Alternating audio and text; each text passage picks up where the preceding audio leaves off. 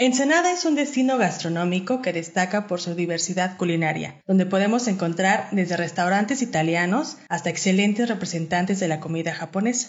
Ese es el caso de Dochi Ramen, cuyo fundador, Alberto Aragón, hoy nos comparte su experiencia como cocinero apasionado de la cultura nipona. Yo soy Valkyria Vázquez y estás en Tres para Llevar. Bienvenidos.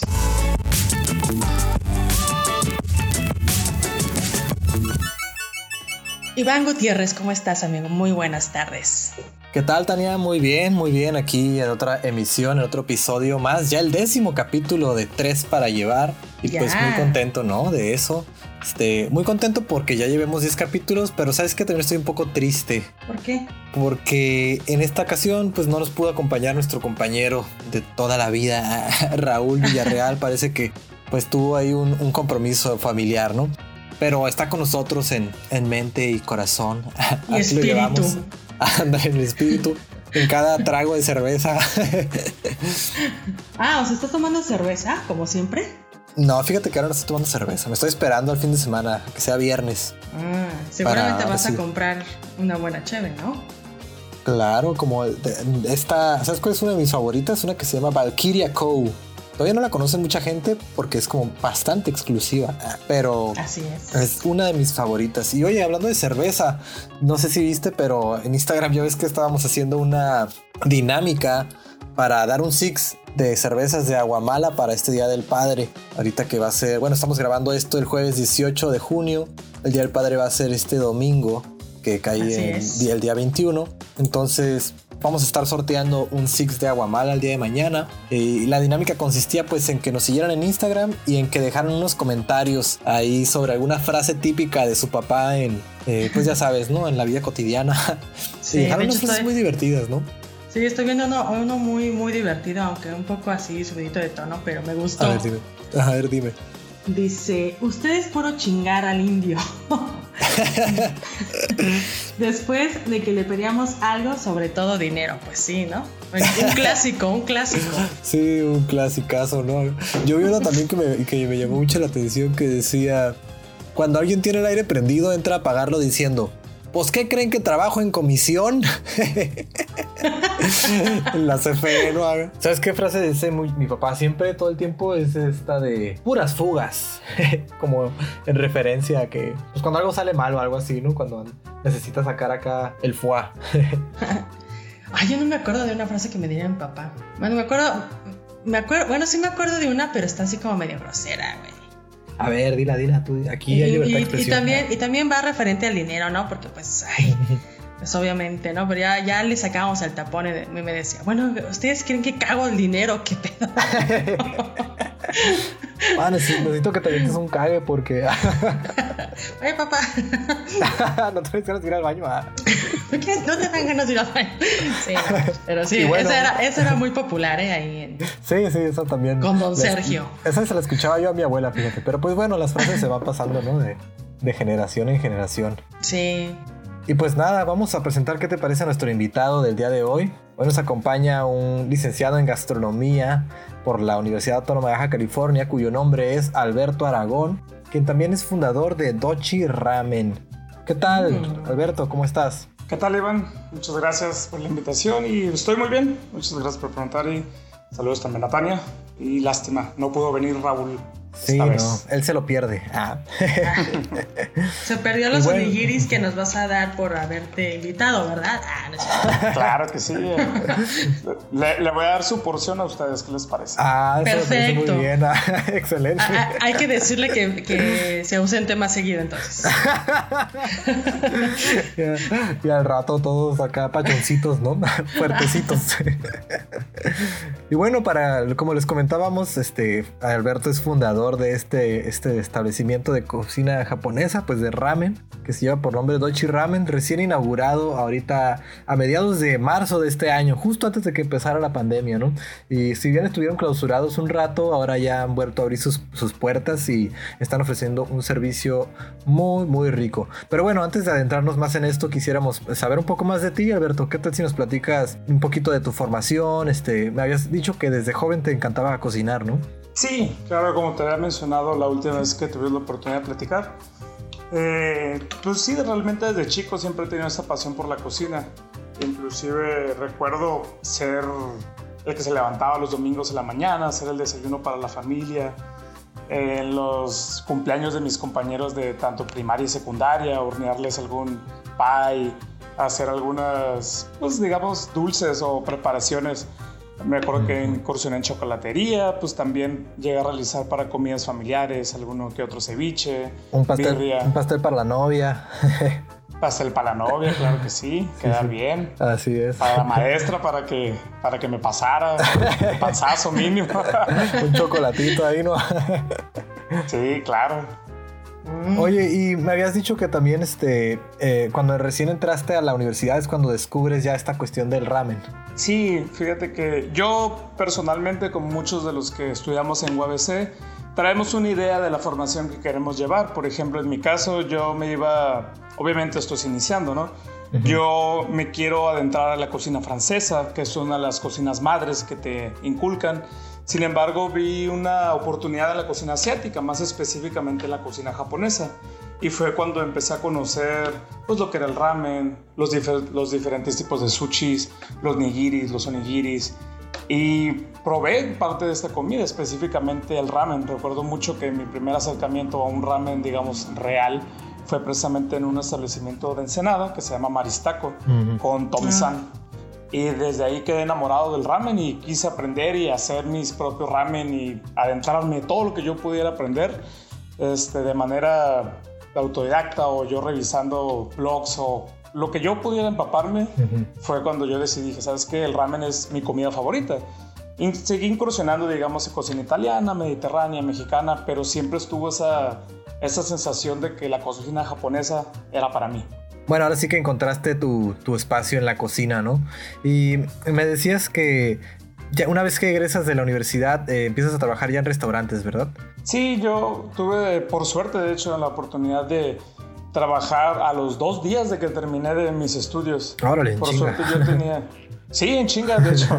Estaba trabajando... Perdón, estaba en mis últimas clases de cocina. Por... Cuando yo estuve estudiando, la modalidad era modular. Entonces, uh-huh. yo tomaba clases de cocina por tres semanas, si no me equivoco. Uh-huh. Pero era tanta la demanda que tenían que mandarnos a intersemestral, a como un tercio del grupo. Entonces a mí me tocó estar de manera intersemestral en mi última clase de cocina. Y en Órale. Esta clase yo tomé con el ahora chef Omar Valenzuela, Órale. Que el cual me invitó a trabajar en Escampa, que es un casino que tenemos aquí, y en un pequeño restaurante que se llama Ilanas. Entonces, Órale. Sí, yo recién graduado, recién terminado de estudiar, a los dos días ya estaba trabajando en cocina. Listo para andar ahora sí en chinga ahí, ¿no?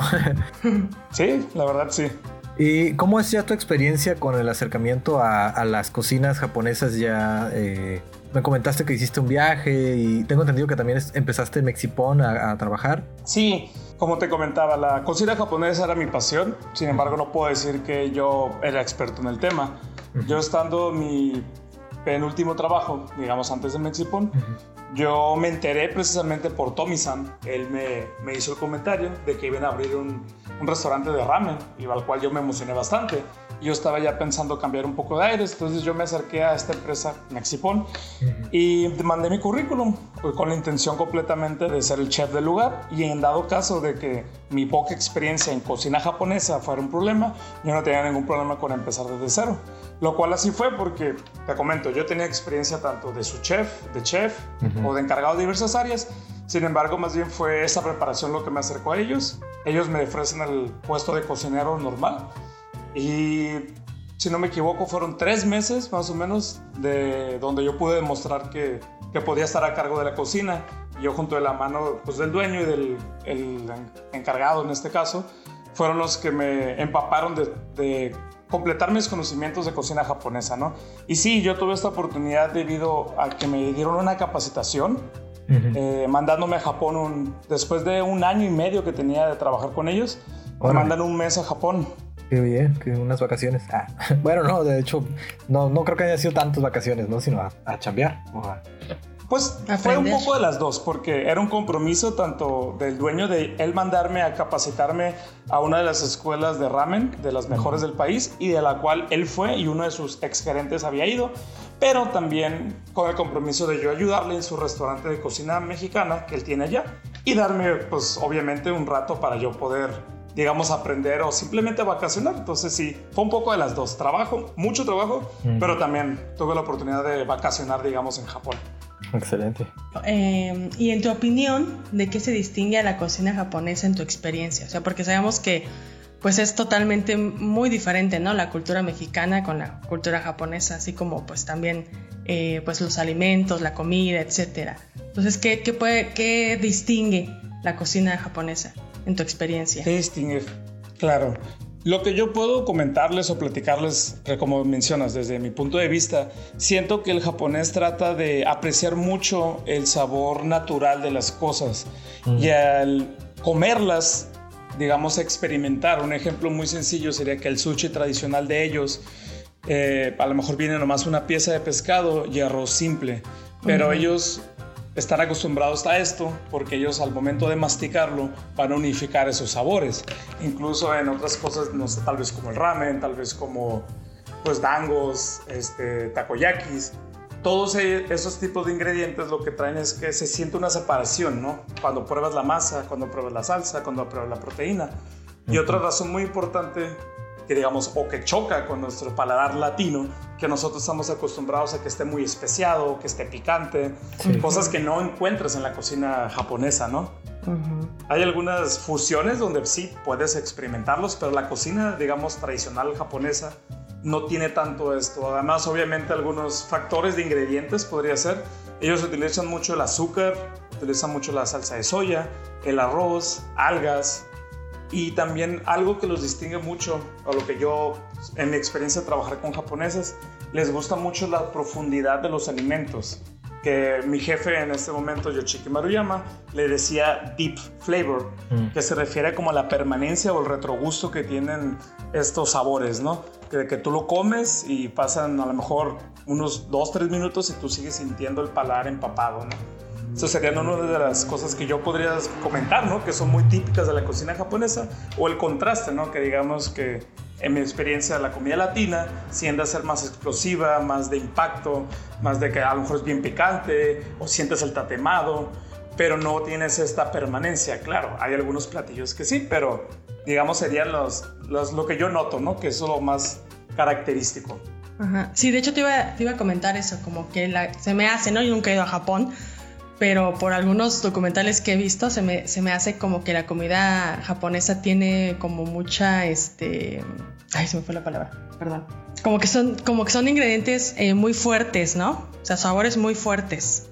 Una vez estaba viendo uno del tofu. Entonces nosotros conocemos el tofu aquí como pues de soya, ¿no? Y, este, y no es tan fuerte. Entonces allá dicen que, o sea, el, el olor es así muy, muy penetrante, que pues no, si, no a cualquiera le gustaría el tofu, ¿no? No sé si allá lo probaste. Sí, el, el tofu, sí tiene una bastante diferencia del tofu que venden en Japón, pero ahorita que lo mencionas, les, lo comida muy fuerte, recuerdo algo todavía un poquito, digamos, más desagradable. Yo recuerdo mucho probar natto. Nato. Nato, no sé si lo han escuchado o lo no. conocen. No, no lo conozco. Fíjate que incluso en Mexipón se trató de incursionar metiendo natto al principio del menú y pues lo tuvimos que quitar debido a esto. El natto es un frijol de soya fermentado, mm. que suena bonito, pero en vida real se echó a perder. Ajá. Y tiene un olor muy, muy fuerte, muy característico, y los japoneses lo desayunan todos los días. Wow. Para darse un ejemplo, imagínense como que se le echaron a perder unos frijoles, mm. el olor de esos frijoles, eso eh, es lo que sabe el natto. No, hombre, sí, es algo acá medio nasty, ¿no? Sí, y la textura es como unos nopales recién cocidos babosos. Así es. Sí, es uno de los sabores más fuertes que me tocó probar y que puedo decir que definitivamente no me gustaron. Sí, pues, sí, porque... Que... Porque la comida japonesa aquí pues está muy tropicalizada a lo mexicano, ¿no? Entonces, pues sí, realmente no tenemos ni idea de lo que es realmente el, el sazón japonés, ¿no? Por así decirlo. Sí, yo siempre es algo que comento con colegas o amistades, de que un caso muy sencillo es el sushi, el cual yo preferentemente no, no lo consumo, ¿no? Pero es más por lo mismo, porque la tropa- tropicalización que ha tenido el sushi en México, en Estados mm. Unidos, ha hecho que, pues digamos, no es atractivo para mí. Lo consumo de vez en cuando, no voy a decir que no. Uh-huh. Pero, por ejemplo, son pocos los lugares que te venden el sushi auténtico, que sería el nigiri. Allá uh-huh. en Japón, el sushi de rollo existe, pero es visto como comida rápida. Órale, oh, como para acá, Super Express. Sí, de hecho sí. No sé si recuerdan estas bandas de sushi que a lo mejor en el D F o creo que en algún tiempo en Ensenada hubo, y que estuvieron de moda, me imagino que creo que en los noventas, principios del dos mil o poquito antes, no estoy muy familiarizado con la época. ¿Que eran como carretas o algo así? No, yo estoy hablando de los restaurantes donde te sentabas y había una banda giratoria, que había sushis. Ah, una banda de giratoria. Ah, sí, sí, sí, no, sí no. Ah, pues esos sushis, digamos, existen en Japón, es una cadena muy comercial. Tuve la oportunidad de visitar uno y a lo que me comentaban, ellos no es algo común, no lo ven como... ¿Cómo explicarlo? Me decían que ellos lo veían eso, como comida rápida, como el equivalente aquí cuando pasas por una hamburguesa, pasas por un hot dog. Uh-huh. O sea, no es algo que es de su dieta diaria, el sushi en rollo, ¿no? Pero ellos de manera de nigiri sí lo consumen bastante seguido.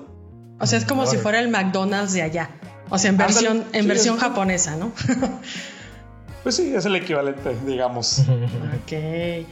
Oye, ¿y qué es lo que distingue un buen ramen? Porque bueno, aquí en Ensenada pues hay muchos eh, donde venden ramen, ¿no? Pero bueno, en mi opinión yo creo que un buen ramen debe de, pues para empezar, hacer, o sea, que la persona haga el ramen, ¿no? O sea, lo haga a mano, no que vaya a Estados Unidos y lo traiga acá y lo cocine, ¿no? Para ti, ¿qué distingue un buen, qué, qué distingue un buen ramen? ¿Qué distingue un buen ramen? Es una pregunta muy interesante que para mí embarca pues varios temas, ¿no? Pero... sin lugar a dudas, eso es lo que mencionas, es algo muy, muy importante, ¿no?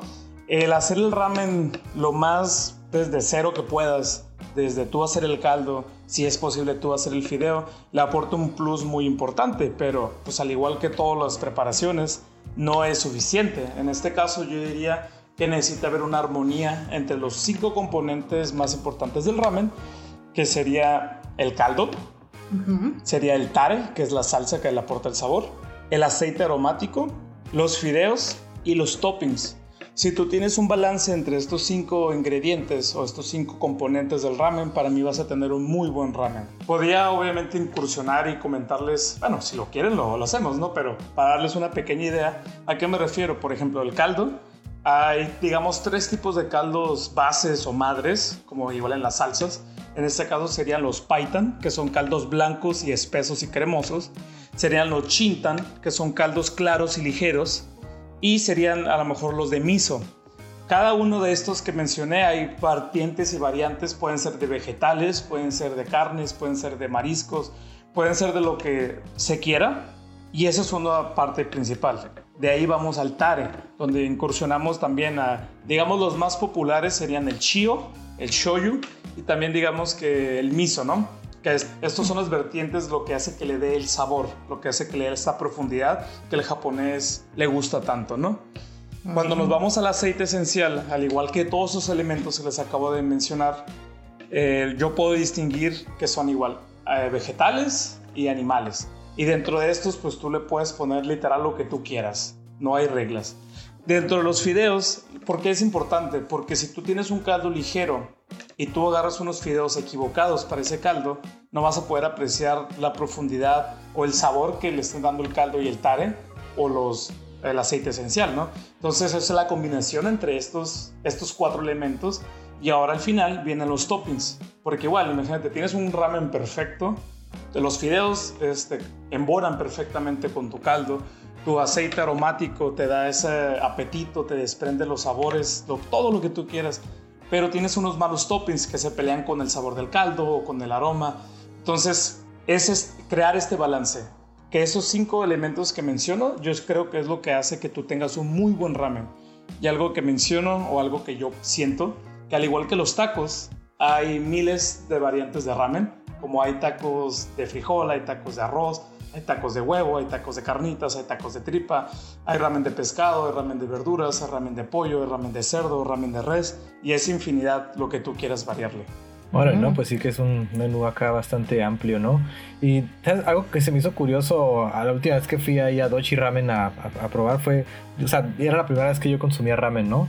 ah, bueno, como un tazón para mí solo, por decirlo así. Había compartido uno ahí con un amigo alguna vez, como para probarlo. Este... Pero en esta ocasión me acuerdo como... Esta que me hiciste como una observación, pues de que la idea es que los fideos, como que sorbas el caldo un poquito con los fideos, ¿no? Sí, este, esta vez tuve la oportunidad pues, de, de explicarte eso, y es algo que a lo mejor no es tan común yo acercarme al comensal, ¿no? Pero sí, fíjate que la manera de comer de Japón es un poco diferente a la manera de comer, digamos, aquí en, pues, en México o Estados Unidos, ¿no? Uh-huh. Nosotros vemos el ramen como una sopa. El japonés uh-huh. ve como un platillo de fideos. Entonces, ellos prueban la sopa o el caldo a través de los fideos. Entonces, yo te hice esa observación como de, ah, revuelve tus fideos, uh-huh. este, digamos, dipéalos o mójalos y sórbelos. Y así tú vas a poder probar el caldo del ramen junto con el fideo.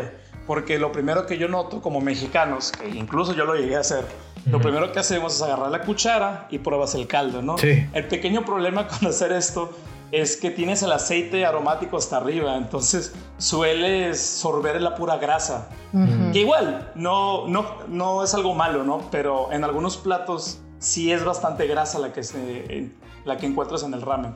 Entonces tú al momento de hacerlo con fideos puedes absorber el tare, el caldo y el aceite de una manera más homogénea, ¿no? Uh-huh. Eso es lo, lo ideal, digamos, comerlo como japonés. Oye, y una preguntita. Eh, ¿Tú qué piensas de esta gente que luego pi- que dice que, que el ramen, o que tiene esta, esta noción de que el ramen es como una maruchan nada más, ¿no? Sí, es algo que encontraba muy seguido, la verdad. Sobre todo en gente, digamos, escéptica o que está acostumbrada a los mismos tipos de alimentos. Sí. Siempre me decían lo mismo, incluso. De, ah, es que es una maruchan, pero más cara, ¿no? Ajá. Y yo siempre les mencionaba lo mismo, ¿no? De que, bueno, va.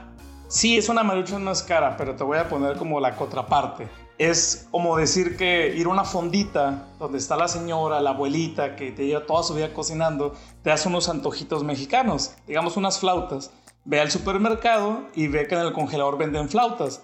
Háztelas en el microondas y dime si te saben exactamente igual que ir a una fondita con una ceñito haciéndote tu comida. Mm. Sí, no, obviamente la respuesta es no, es lo mismo. No es lo mismo comerte una maruchana, comerte un ramen que lleva toda una preparación y todo, pues digamos, todo este... Este balance toda esta pasión, de sabores, ¿no? ¿no? También todo que... este balance de sabores.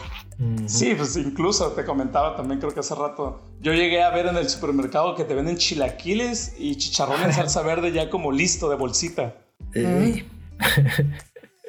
Como para cuando definitivamente eh, extrañas quizás como esa cocina de fondita, ¿no? Pero estás lejos. Bueno, es como un paliativo, me imagino, porque igual no saben pues para nada igual, ¿no? Es como... No, la verdad yo no lo recomendaría. Sí, no, yo tampoco lo recomendaría para nada. Oye, ¿y por qué nos platicas un poquito más de Dochi Ramen? Este, ya ves, yo comentaba ahorita que inaugurara, inauguraron... a mediados de, de marzo, pero este, no sé si nos puedes contar un poquito del menú o, o esta onda del nombre, este, etcétera, o cómo tú llegas a, a ya abrir el, el negocio, ¿no? Claro, claro, con mucho gusto. Pues esto es una unión de pasiones, como te mencioné a ti. Yo, la verdad, soy muy apasionado de la cocina y siempre quise tener mi propio negocio, mi propio local. Claro. Y yo actualmente, pues mi pareja es barista y ella tenía el local de Raudo Café. Entonces mm. decidimos unirnos. Ella me prestó su espacio y tratamos de hacer algo en conjunto, ¿no? Mm. Al momento de decidir el nombre, de hecho, dato curioso, pues nosotros también somos amantes de los perros. Tenemos una pequeña corgi, que es la que está en nuestro logo. Ella se llama Dona y ella ya tenía un, un, un perrito que tiene un nombre japonés que se llama Hachi, que es ocho en japonés. Mm. Entonces estamos tratando de, oye, pues ¿cómo le ponemos? Y nos nació, oye, pues el logo es la perra, ¿por qué no le ponemos el nombre de la perra? Pues no, está muy raro. Oye, pues los dos perros, y Dona y Hachi, nos formó Dochi, ¿no? Esto fue, digamos, el dato curioso de nuestro nombre y nuestro logo. Pero sí, viene de esto, viene de esta pasión de yo creer, yo tener algo mío, digamos. Claro. Yo crear, yo poder tener el espacio donde pueda desplayarme, pueda ser creativo. Toda la y libertad, mi pareja, ¿no? ¿no? Sí. Uh-huh. Sí, la verdad que sí, es algo, es algo único, y yo sé que a lo mejor es un poco difícil para cualquier persona y no fue algo que yo pudiera hacer en un mes, digamos, ¿no? Obviamente esto me tomó tiempo, Pero claro, sí, de ahí viene, de esta pasión, de unirme con mi pareja, uh-huh, de crear algo para yo poder expresarme y ella poder también seguir con su sueño, ¿no? Entonces, ¿qué es lo que yo ofrezco? Yo, obviamente, yo le debo mucho de mi experiencia a Mexipón, no voy, no voy a negar esta parte, pero también yo quería distinguirme, aunque ellos me formaron, yo no tengo por qué ofrecer los mismos tipos de productos. Además, uh-huh, yo no estoy peleado con las otras, como, digamos, cocinas o otros restaurantes de comida japonesa. Al contrario, me gustaría que se tuviera la oportunidad de que se visiten todas y todos tengamos la misma difusión. Uh-huh. Entonces yo dije, bueno, con esta idea, ¿qué puedo hacer? Y yo tengo esta experiencia de mi viaje a Japón. Yo pude ir a la escuela de ramen. Entonces dije, voy a crear algo que no exista. En este caso, yo introducí el tori paitan, como les mencionaba. Paitan proviene del nombre del caldo y tori es de ave. Entonces, mi ramen emblema o mi ramen de la casa, uh-huh, se hace a base de pollo. E incluso, pues yo también tuve la facilidad de que contamos con el Roble y de hecho me queda muy cerca. Uh-huh. Yo platico con ellos, me tengo una facilidad muy sencilla de obtener huesos de, de pollo, que es lo que se utiliza para el caldo. Y empiezo a hacer pruebas y me di cuenta que sí, honestamente mi ramen estaba a la altura de competir con cualquiera de la región. Y empiezo a dif- diversificar el menú porque digo, pues sí, puedo vender un ramen o dos y ser como algo, un ramen shop pequeño, ¿no? Pero a la vez también quiero poder como demostrar que no, es, no está ahí. Entonces introducí el shoyu, metí un miso, incluso el ramen. Estoy muy orgulloso obviamente del Tori Paitan, sin embargo, uno de los ramen más emblemas que yo tengo sería el, ve- el vegetariano o vegano, porque fue el ramen que yo utilicé para poderme graduar de la escuela de ramen. Es un ramen que hice en conjunto con mis maestros. Dos de mis profesores eran perfectos, o per- per- perdón, eh, la palabra, eran como, ¿cómo explicarlo? Ellos se dedican profesionalmente a encontrar sabores y encontrar olores. Junto con ellos y Yoshiki Maruyama, tratamos de, de definir varios ramen. Hicimos uno a base de frijol. Estuvo muy extraño ese ramen. Y hicimos... Sí, estaba muy extraño. Nos, este, un dato curioso, digamos, nos llevamos ingredientes mexicanos. Yo me llevé a Japón harina mexicana, me uh-huh. llevé chipotle, me llevé chiles, me llevé frijol. O sea, literal nos llevamos y llegamos, ¿qué podemos hacer con esto, no? Uh-huh. Y nuestra idea fue muy clara. Queremos hacer ramenes vegetarianos porque... Pues es un movimiento que lamentablemente no ha llegado mucho a Japón, uh-huh. pero aquí como conocemos en el caso de Estados Unidos o México, la gente lo demanda, ¿no? Entonces, dentro de las experimentaciones, llegamos a un ramen a base de frijoles, mostaza, miso y pimienta. Suena bastante extraño, yo lo sé, pero estaba muy bueno. Sin embargo, yo sentía, ¿no?, que el paladar mexicano no estaba listo. ¿Perdón, Iván? Un, todo un experimento, ¿no? Sí, la verdad que sí. Entonces, pero, eh, pero luego de los experimentos prueba, ¿no?, salen buen, muy buenas cosas.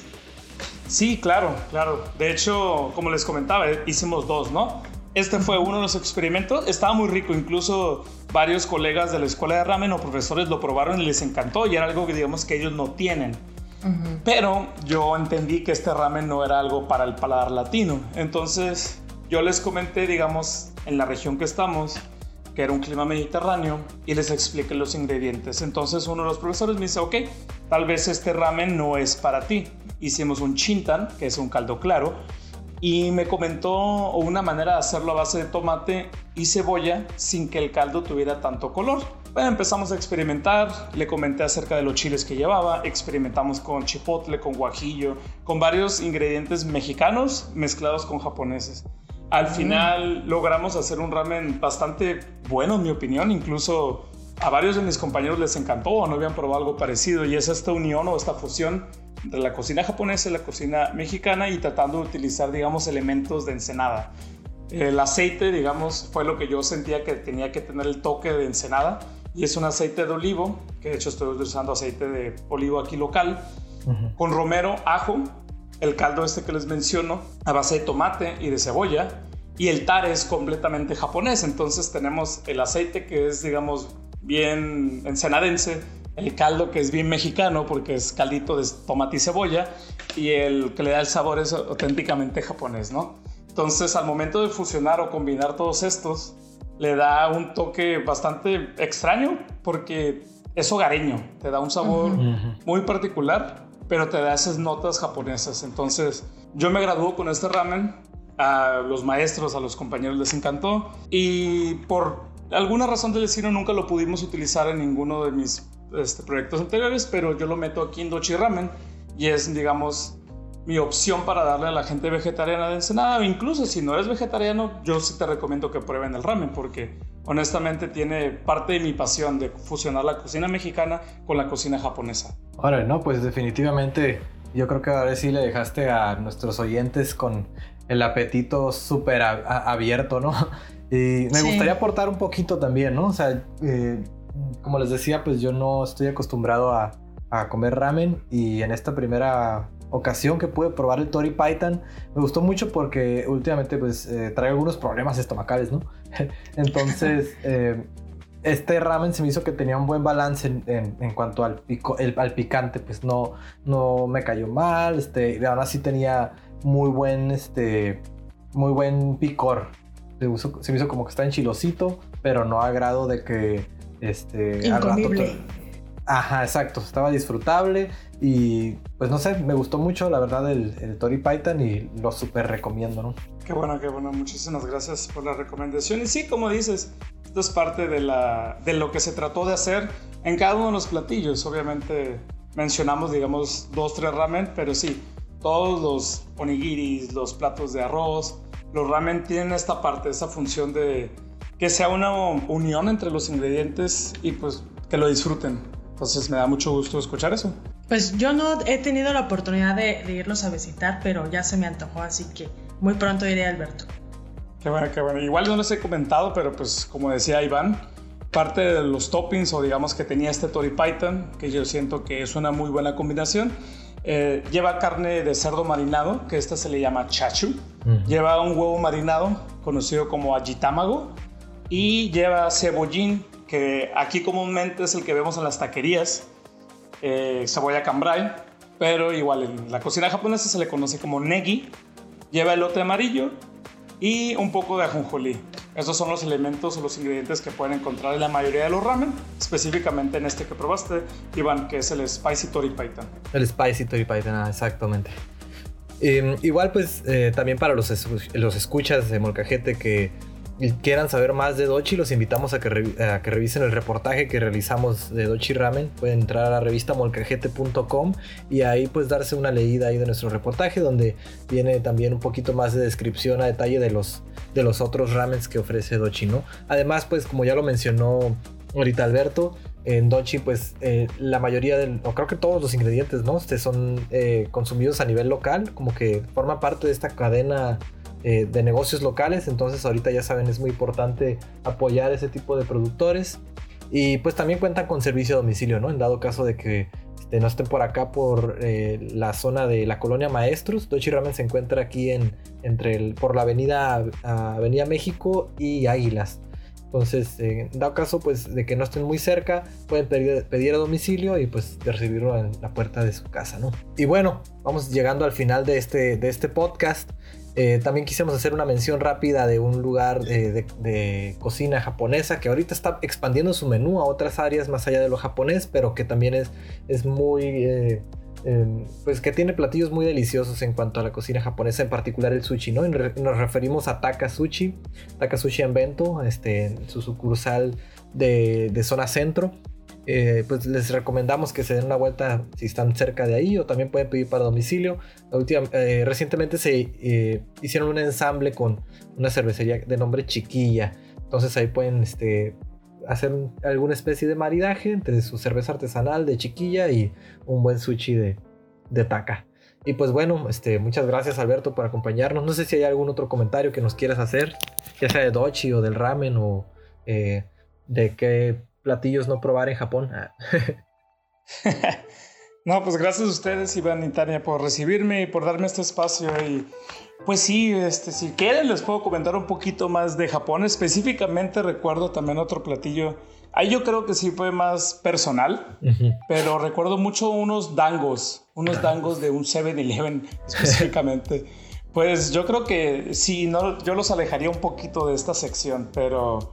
O un tip bueno, digamos, sí, honestamente, si han escuchado rumores donde, digamos, en el Oxxo de allá, que es el seven eleven, dentro que se llama Family Market o Lawson, efectivamente venden comida y a muy buen precio y honestamente de muy buena calidad. Entonces, y más importante, tiene triple B, bueno, bonito y barato. Entonces es una recomendación, pueden comer honestamente sus tres comidas o mínimo comer dos y echarse una comida en un restaurante que les dé, digamos, curiosidad, probar a lo mejor Kobe, Wagyu, atún fresco.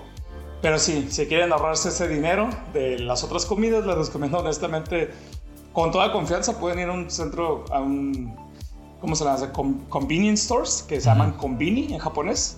Uh-huh. La verdad me ahorró mucho dinero y no es mala comida, sigue siendo comida japonesa, pero pues a muy bajo precio y muy buena calidad. Excelente, qué buen consejo, ¿no? Para todos los que estén planeando un viaje a Japón. Para cuando me lleves a Japón, Iván. Cuando nos vayamos de vacaciones, ya que no haya cubita. Aprovechar ahorita que los precios están muy, muy buenos. Hay que ir comprando el boleto de avión. Ay. Bueno, pues muchísimas gracias, Alberto. De verdad, muchísimas gracias. Espero verte, eh, verlos prontos allá en, en, en, en Dochi. Y recordarles también que, bueno, nuestro próximo podcast, como todos, van a estar, va a estar muy bien porque vamos a tener a Cheche. Él es eh, propietario de cervecería Brewer y nos va a conversar acerca de la cultura cervecera en Ensenada. Uh, Entonces, uno de mis temas favoritos. Pues, vol- yes. Volvemos a hablar de cervezas con pues, especialistas, y muy expertos. Rica la Brewer. Sí, muy buena. Me gusta mucho esa cerveza, sí. ¿Cómo no? La de Reese's Stout. Mm. Sí, la de Reese's oh, Stout. Sí, es de mis favoritos de ellos. Está muy, muy rica esa cerveza.